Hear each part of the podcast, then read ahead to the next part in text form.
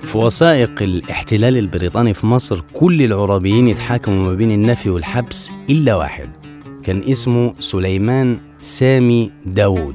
ده الوحيد من العسكريين العرابيين اللي تم الحكم عليه بالإعدام وتنفذ الحكم فيه بعد 48 ساعة من صدوره عليه.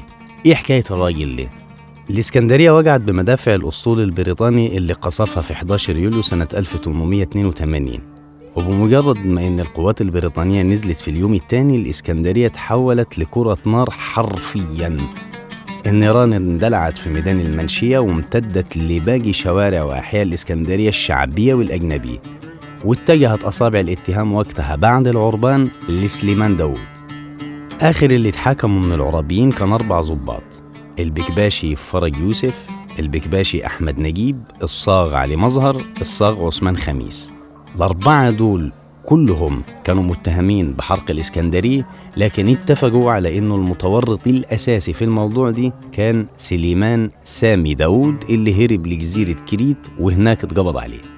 في 17 يونيو 1883 صدر الحكم على اللي إحنا قلنا أسمائهم دول بالسجن مدد متفاوتة أما سليمان داود اتنفذ فيه الحكم علنا في ميدان المنشي بعد 48 ساعة من صدور الحكم عليه. وزي ما قلنا هو الوحيد اللي اتحكم عليه بالإعدام من العرابيين لما تم استجواب سليمان داود أمام لجنة ما كانش أعضائها من كاره الثورة العربية اتفقوا كلهم على جريمته إنه ضالع أساسي في حريق الإسكندرية. تم إرساله للمجلس العسكري البريطاني واللي كان ممثل له واحد اسمه موريس وكمان بعضوية نمساوية إلى جانب اتنين من ضباط بريطانيا ومترجم عربي. سليمان داود اعترف بأنه هو له صلة بحريق الإسكندرية ومش بس كده ده حاصر كمان الخديوي توفيق في سرايا راس التين في الإسكندرية. جريدة التايم لما عملت حوار مع الخديوي توفيق علشان تعرف رأيه قال لقد تأسفت من أنه يوجد في إنجلترا من يفكر في أن حكومتي قد تصرفت بقسوة غير عادلة نحو سليمان داود أما بشأن التثريب الشخصي فذلك لا يتأتى عنه مضرة. فإن خرابات الإسكندرية تشهد بعدالة المحاكمة ويوجد في إنجلترا أشخاص يعتبرون صحة الحكم النهائي الذي صدر مني هو حكم عادل.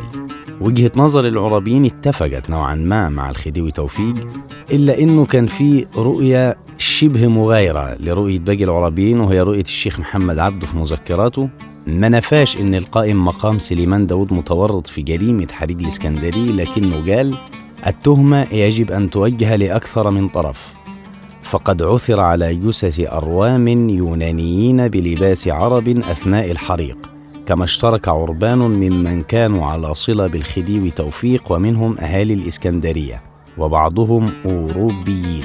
وكل هذا تفعله بريطانيا من أجل فداحة التعويضات التي يجب أن تدفعها مصر لهم. عبد الرحمن الرافعي في كتابه الثورة العربية والإحتلال البريطاني لمصر اعترف برضه بأن القائم مقام سليمان داود كان نكبة على العربيين. هو ما كانش من قادة الثورة ولا زعمائها بس نوعا ما كان متأثر بأفكارهم وكان أشدهم تهورا وقلة نظر في العواقب. الرافعي ساق أدلة كثيرة جدا تؤكد تهور سليمان داود وطيشه. من حيث إن هو كان المدبر الأول لحصار سرايا الخديوي توفيق في محطة الرمل بعد ضرب الإسكندرية وهو اللي خلى الخديوي ينضم لإنجلترا. بالإضافة إن هو حرق الإسكندرية قبل انسحاب العربيين وكان وهنا الوصف للرفعي عملا عقيما لا فائدة له.